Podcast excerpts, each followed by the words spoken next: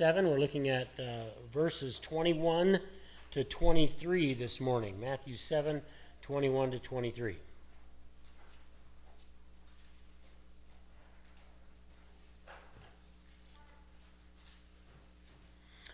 All right. I want to begin my comments this way.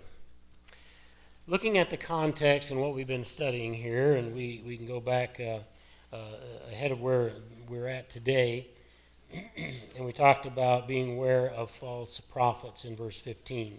We're going to be in verse 21 to 23 this morning. And having told us as believers that we will know the true believer by their fruits, what they produce out of their life, and what the fraud is by his fruits and what he produces. What we're looking for is the difference between good fruit and bad fruit. We need to know something about evaluating fruit as well. Sometimes fruit looks good on the outside and it is what we expect, but it may turn out to be rotten and, I'm going to say, wicked on the inside to its core. And sometimes Noel and I eat a lot of blueberries, and it just seems like it's almost impossible to get a little plastic thing of those blueberries where they aren't already mushy and stuff. And that's not the way I like my blueberry in the morning. I had some this morning with my oatmeal, and I like it crisp, and I like it fruitful and tasting good. And sometimes you have to bite into something before you can find out what it really is. And we need to really check out the quality of the fruit when it comes to a false teacher or any teacher. And the false prophet, as it's talked about in the New Testament, may be turning out huge amounts of spiritual fruit, just like a false teacher would, and claim that it's all from God. So everybody that stands up to teach God's word, they don't stand up and say, hey, I'm about to lie to you. I'm about to tell you stuff that isn't true. I'm about to, lead you down the wrong path. No, they say, here's the truth. Now, I know what God's word says, but you need to interpret it this way, and it's not really what it says in the text. And that happens all the time, every Sunday, in thousands of churches all over the world. Somehow we think that if we experience supernatural power through a person, a teacher, or a prophet, claiming to be a believer, that it must be of God.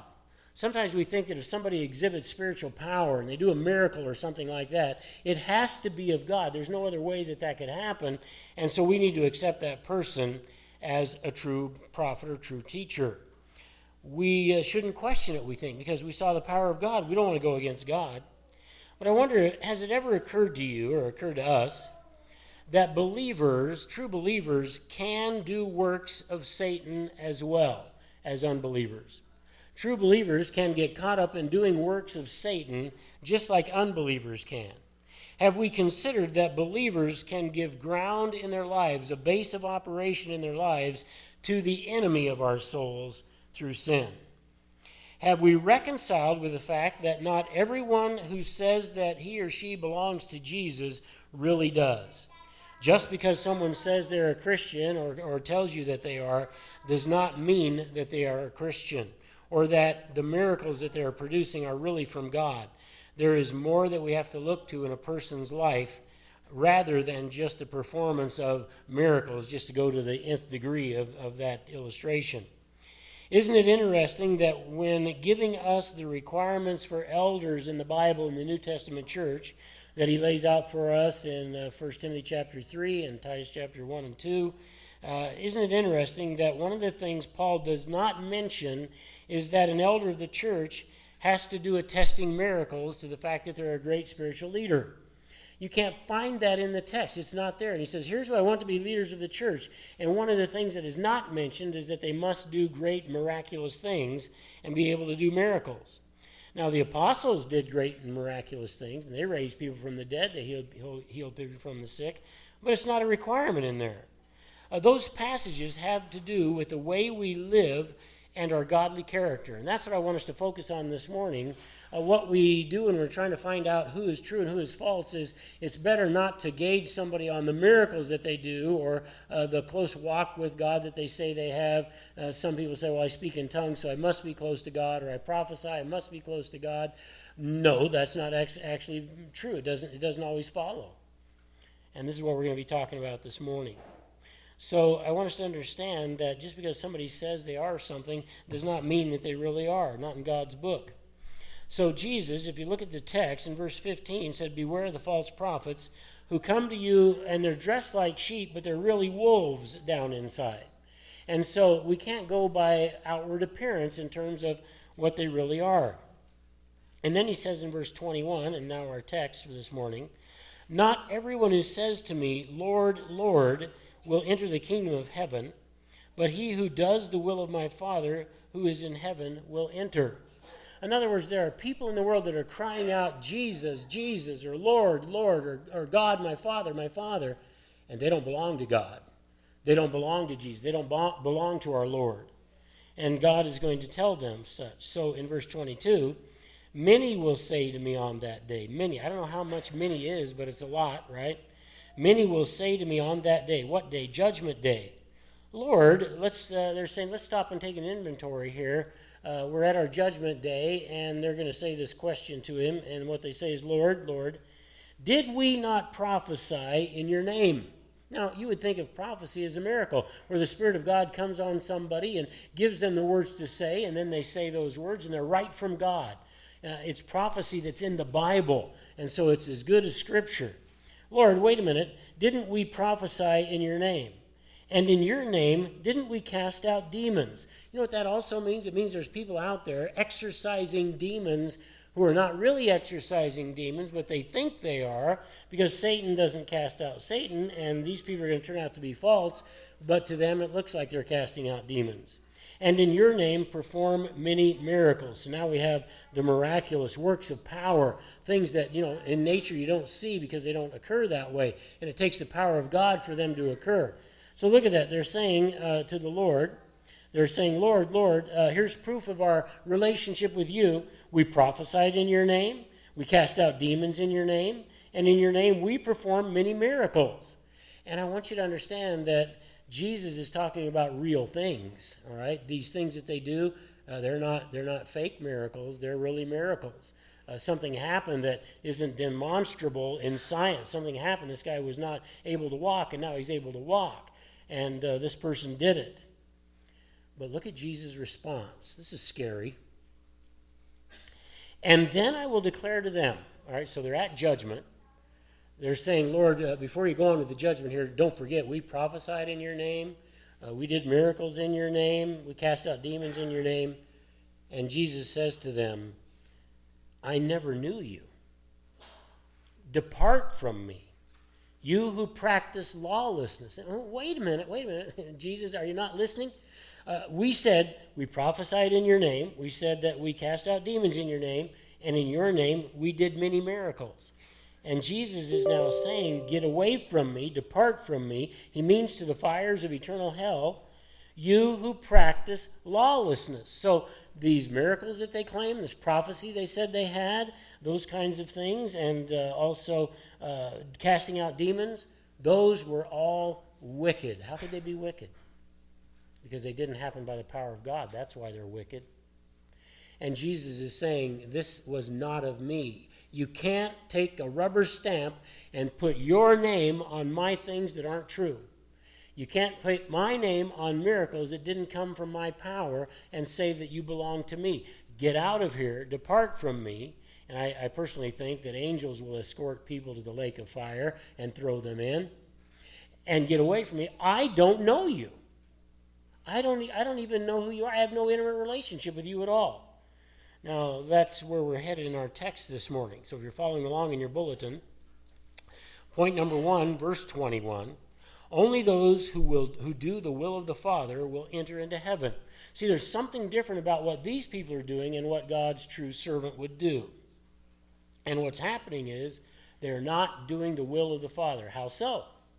Well, just because you say you prophesied in God's name doesn't mean you really did. Just because you do a miracle in God's name doesn't mean you really did it by God's power.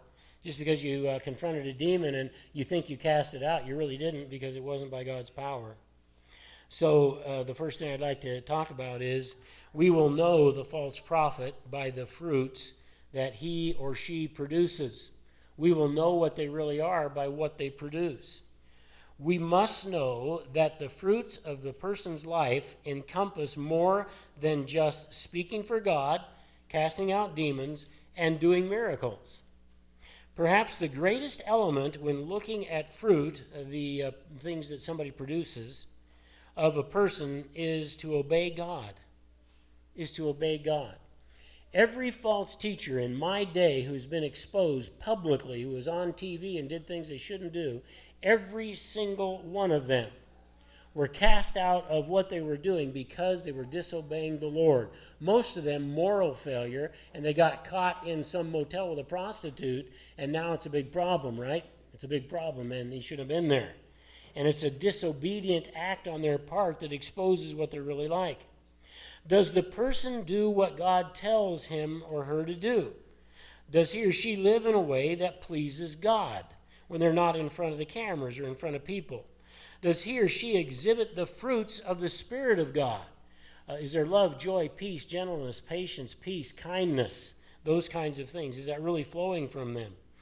If he or she is confronted with sin, well then how do they respond to that? Is there a repentant heart, or is there a denial?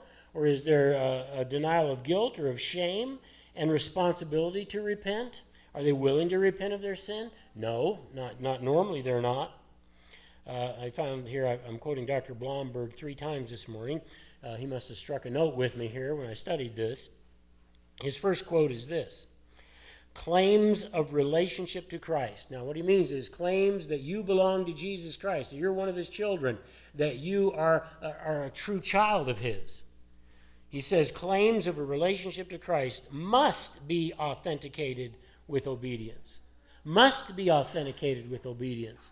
In other words, if you claim to know Christ and claim that you're a member of Christ's family, but you don't obey Christ, Dr. Blomberg is saying the Bible teaches you don't belong to Christ, period. That's a pretty tough statement. We wrongly assume, I don't think by that I meant that he was wrong, I don't mean that. We wrongly assume that only the truly spiritual among us can do miracles. So if he can do that, everything else in his or her life must be good as well. If we see something we can't explain and it's miraculous and it's not able to be reproduced by science and they can't do it, so it has to be otherworldly, that must come from God.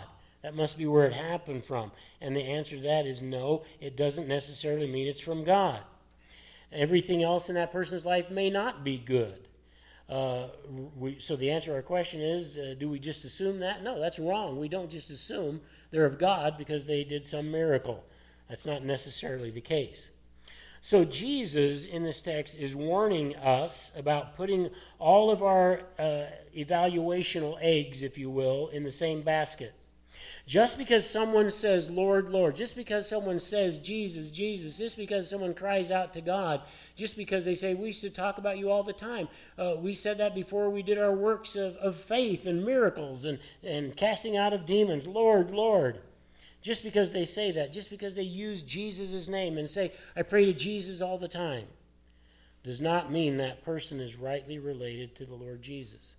They're just using his name to make us think that they are.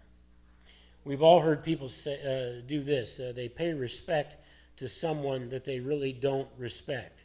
I think we've all seen that. If you've been in the workplace for any time at all, you probably have seen that. I know I have many, many times. An employee will go around the business there, like in one of the white stores that I worked at, and they'll go all over the place and they'll be working, and they're bad-mouthing one of their managers or their boss to the rest of us employees. But when you watch them, when the boss doesn't have their back to them, they're being very nice and showing great respect and talking about what a great manager that boss actually is. And it's all fake. It's a fraud. It's not really what's in their heart. And that's what Jesus is talking about. People know you can't gain a following in the church. And by the way, there's lots of people that use the church just to make money. And they feel like that's a great way to make money. And that's all it's about. People know you can't gain a following in the church if you show up with a wolf's clothing on. So you got to put on the sheep's clothing. And they know how to appear and to be sincere on the outside and how to act like they're godly when they are, in fact, enemies of the cross of Jesus Christ.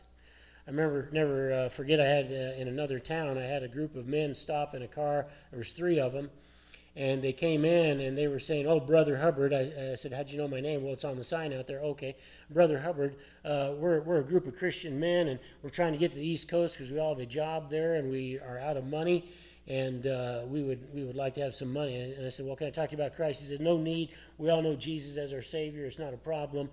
You don't need to tell us about that." "Okay, all right. We need some money." So I gave him, I think, $40. And I said, "Here you go," because they're going to eat at McDonald's we had. And it's going to cost about that. Isn't it expensive now at McDonald's? Well, anyway, that's another sermon. The point is this. I happened to go to that McDonald's and eat that day, and there they were sitting and didn't see me there. And they were cussing up a storm, and they were laughing how I gave them what they wanted and all this Jesus junk, and they didn't use the word junk and all that stuff. And they were complete God haters. But they knew how to act around me and everything. You know, "Oh, yeah, we know Jesus, our Savior. We know all that stuff. Yeah, hand over the cash," right? Well, they are enemies of the cross.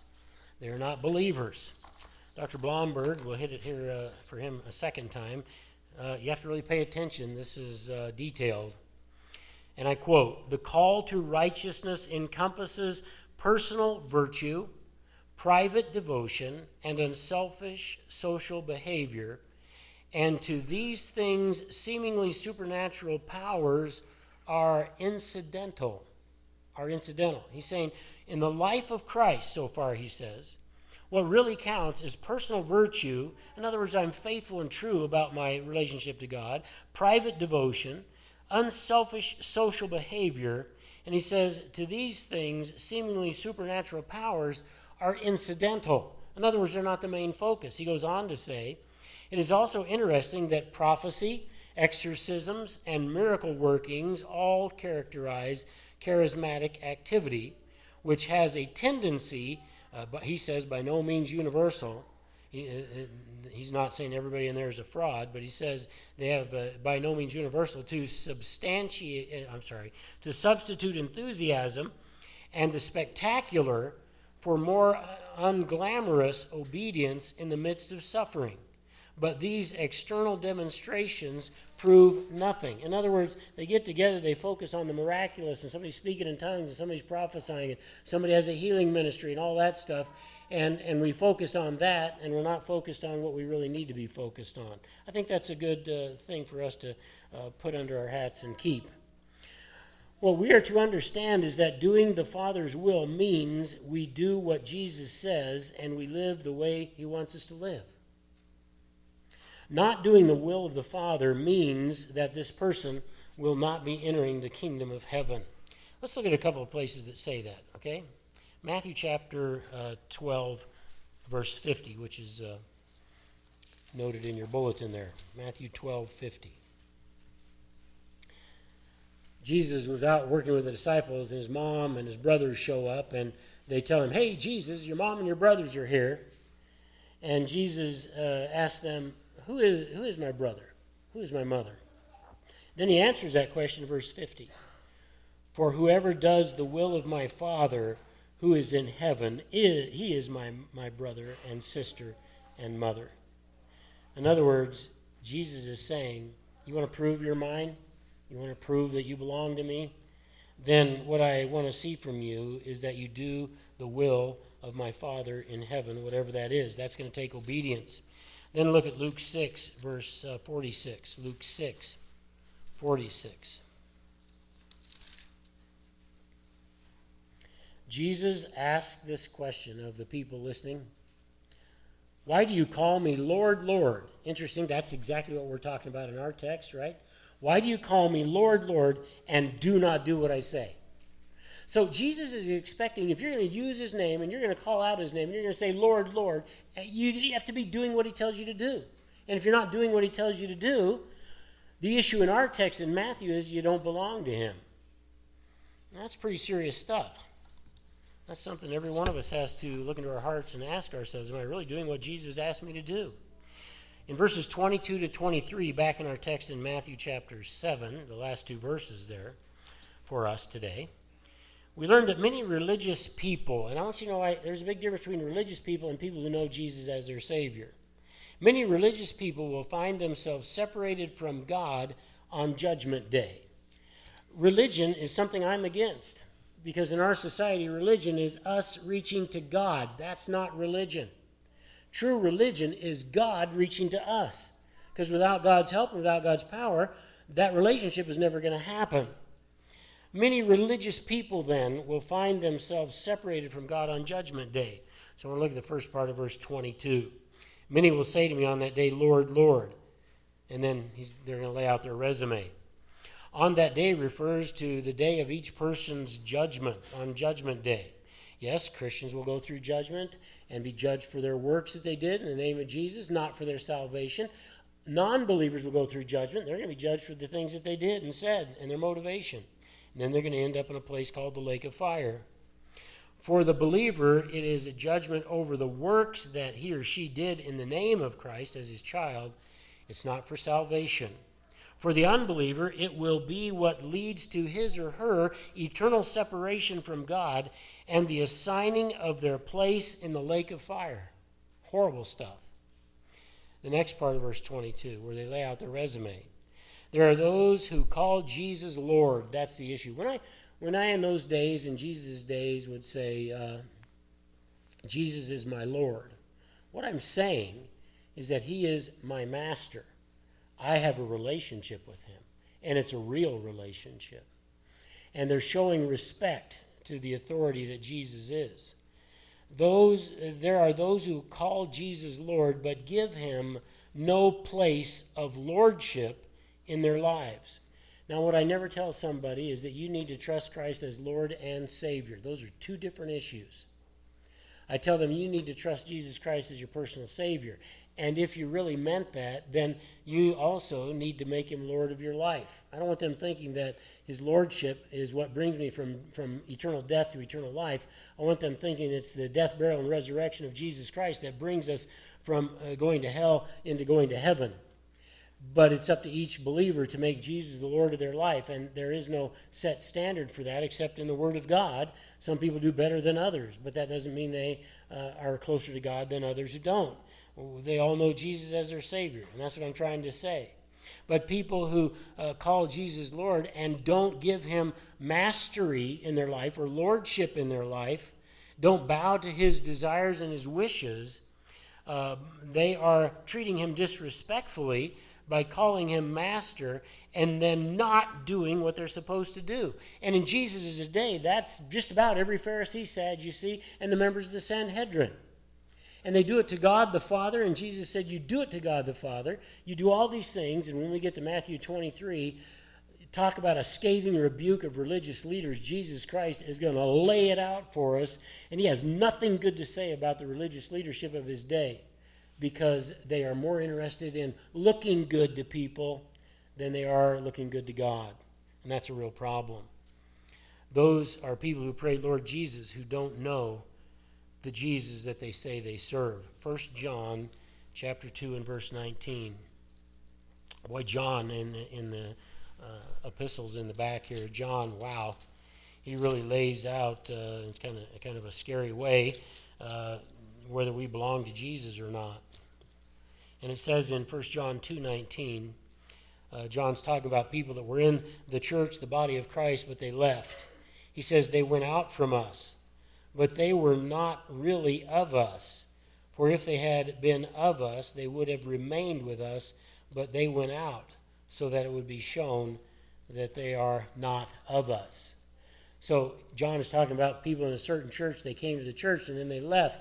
And John says the reason they left is because they didn't really belong to Jesus Christ. They didn't belong to us. Those who belong stay and worship Jesus. Those who don't, they nitpick at the Word of God. Well, God says my hair length has to be this way, and I can't use this word that I like to use, and I can't go this place I like to go, and all this stuff, and I don't buy it, so I'm out of here.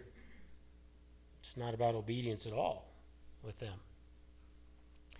Many people also, just like Satan does, masquerade, put on a front, wear a costume as believers, and they are not believers. And God knows those who are really his. It says in the book of 2 Timothy, chapter 2:19, nevertheless, the firm foundation of God stands, having this seal. The Lord, meaning Jesus, the Lord knows those who are his, and everyone who names the name of the Lord is to abstain from wickedness. So he's using the same thing Jesus is teaching in Matthew 7. If you're going to call me Lord, then you better be somebody who does what I tell you to do. If you're calling me Lord and you don't, you don't belong to me. That's serious stuff. Then the last movement in verse 22, I'm calling it 22C, we can't help but notice that the evidence that they put forward for their genuine claim on being a believer, what they think is genuine, it really sounds impressive, doesn't it? How many of us could walk up to somebody and say, you know, in the Lord Jesus' name, let me tell you some of the things I've done, and they are, I prophesied in his name, I cast out demons in his name, and also I performed many miracles. You know, in the Catholic Church, you can't be a saint unless you can prove you perform some miracles, right? Pretty impressive. Sounds impressive. Well, that person must be spiritual. That person must be a man or woman of God. Look at what they did. Well, they prophesy in his name. We automatically think there must be the presence of the Holy Spirit of God in them. But we would be wrong, Jesus says. Not everybody who says, I got this word from the Spirit of God and says it, is actually speaking for the Spirit of God. We'd be wrong in that case. In his name, they say, we cast out demons. We went to war with the enemy of our souls, and we won, and we kicked him out. We automatically think that Satan can't be against Satan, so this also must be by the power of the Holy Spirit.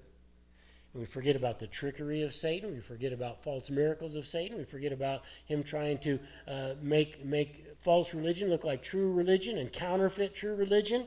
And of course, Satan is going to lend people power to make them think they did things that they didn't do. And that's what's happening. They do many miracles in his name. Since Jesus is getting credit for the miracle, they must truly be of God, right? Wrong, Jesus says. That's not what we measure by. We must conclude that Satan is a counterfeiter of religious miraculous power. We have to know the difference between the true power of God and the counterfeit power because they look to be the same. And so it causes a problem. Matthew 24:24 says this, for false Christs and false prophets will arise, and this is in a passage in Matthew that's talking about the end of days. False prophets will arise and will show great signs and wonders so as to mislead, if possible, even the elect. In the middle of the tribulation, people are going to be doing miracles and they're going to be speaking of God, it looks like. And they do these great signs and people think, well, they must be of God. Let's go follow them. And they're not of God at all. Now, I'd like you to look at Revelation 13 with me along these same lines, because this problem doesn't go away till the new heavens and the new earth, not totally. So in Revelation 13:11-18, all right, so we are talking about things like the Antichrist, and here we're talking about the beast from the earth and another beast who is the false prophet. And the false prophet comes along and does all these great miracles to authenticate the Antichrist, that he's the real deal, and you should worship him. That's what the false prophet does. And he has all these miracles and things that he does to lead people astray. So we're in the middle of that in this text. And it says, then I saw another beast coming up out of the earth. The first beast is the Antichrist. And he had two horns like a lamb, and he spoke like a dragon. That'd be like Satan. He exercises all the authority of the first beast, that's the Antichrist, in his presence. And he makes the earth and those who dwell in it to worship the first beast. So there's going to come a day in the tribulation where the false prophet is going to push people to bow down to the Antichrist and worship him. And by the way, they're going to find out if you really worship Antichrist, then you're going to get the mark of the beast, which will probably be some kind of a semiconductor chip in the hand or the forehead to show that you belong to him, and you won't be able to buy or sell anything unless you say, I have allegiance to the Antichrist. Who's going to declare that he's also God?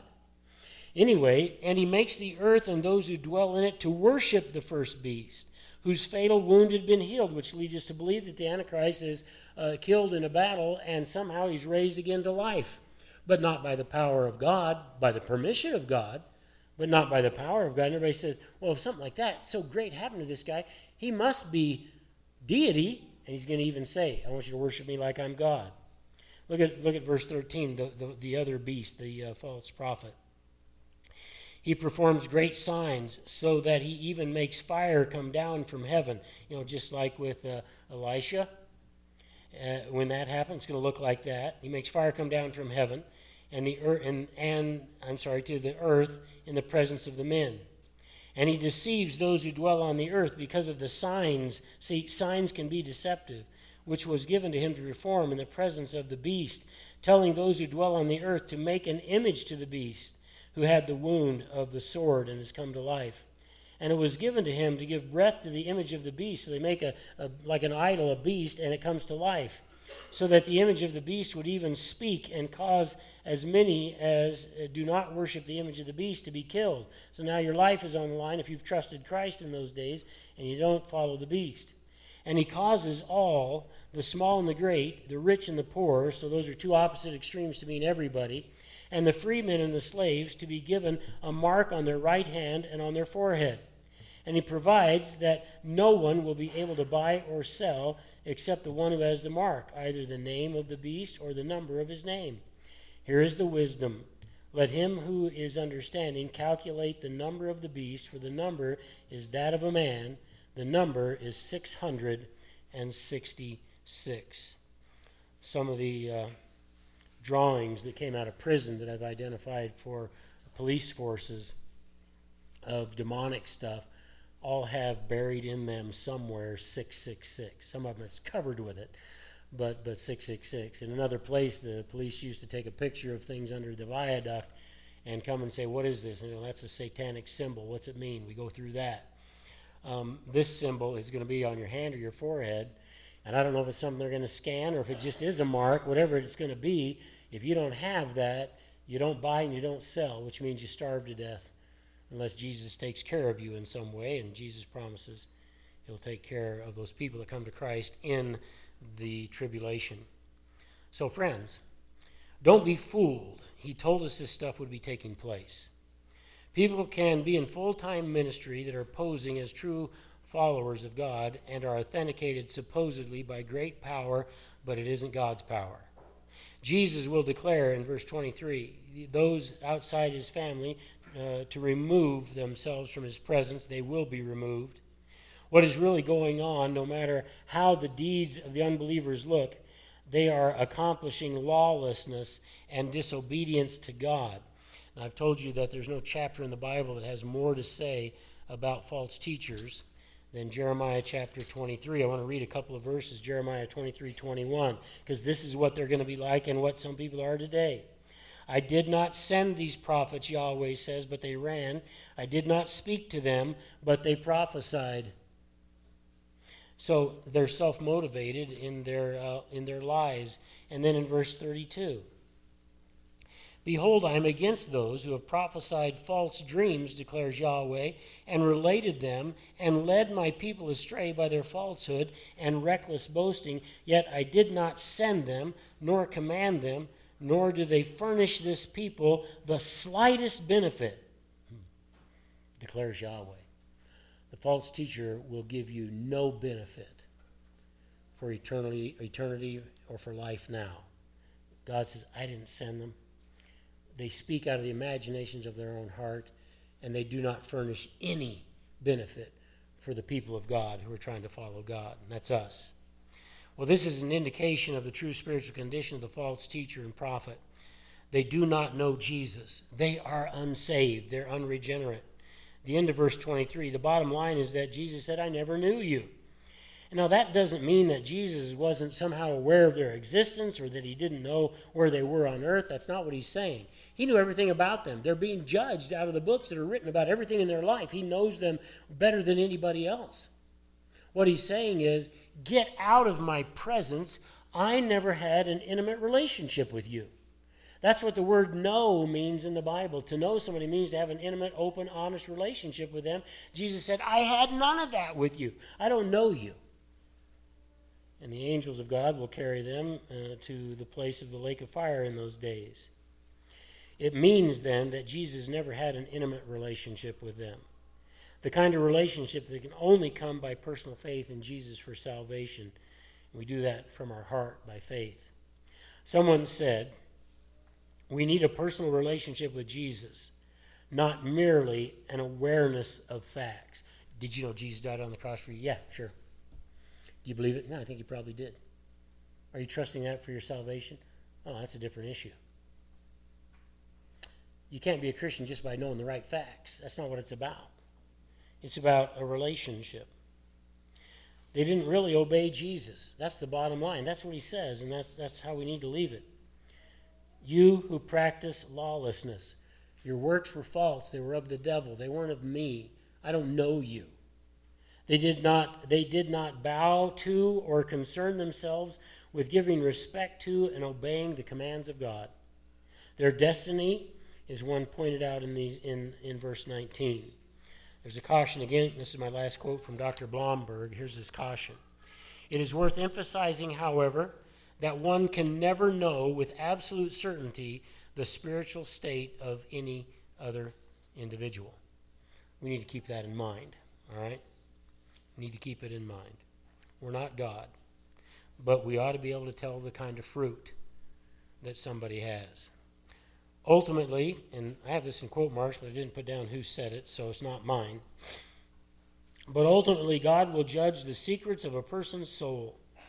But if there is defiance of God and a life of disobedience, we can be fairly sure of the reality that they either don't belong or they do belong. Let's look at our applications, and then we'll be done. Number one.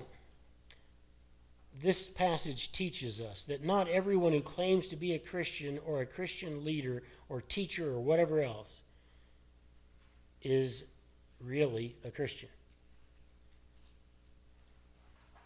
We don't take their word for that. We take their life for that. Secondly, not everyone who prays our prayers, sings our songs, or leads Christian Bible studies is a genuine believer. So that's why Jesus warned us. They will come like sheep or wolves dressed in sheep's clothing. Make sure I said that right. They look like sheep on the outside. They're not. Watch that teaching. Watch their life. Number three, not all displays of spiritual power are from the Holy Spirit of God. Do I believe there's power in false religions? Absolutely I do. Do I believe that demons can do miracles? Absolutely they can heal people. Do I believe that demons can make things appear and disappear? Of course they can. Do I believe demons can talk to a person inside their head? Sure they can. And they know what you're thinking. They're spiritually powerful beings. Some of them are very divine-like, although they are not God. Those in the Council of the Gods in Psalm 82. He says, I've called you gods, little g gods, but you're going to die like men because you didn't do what you're supposed to do, which means they're really not God.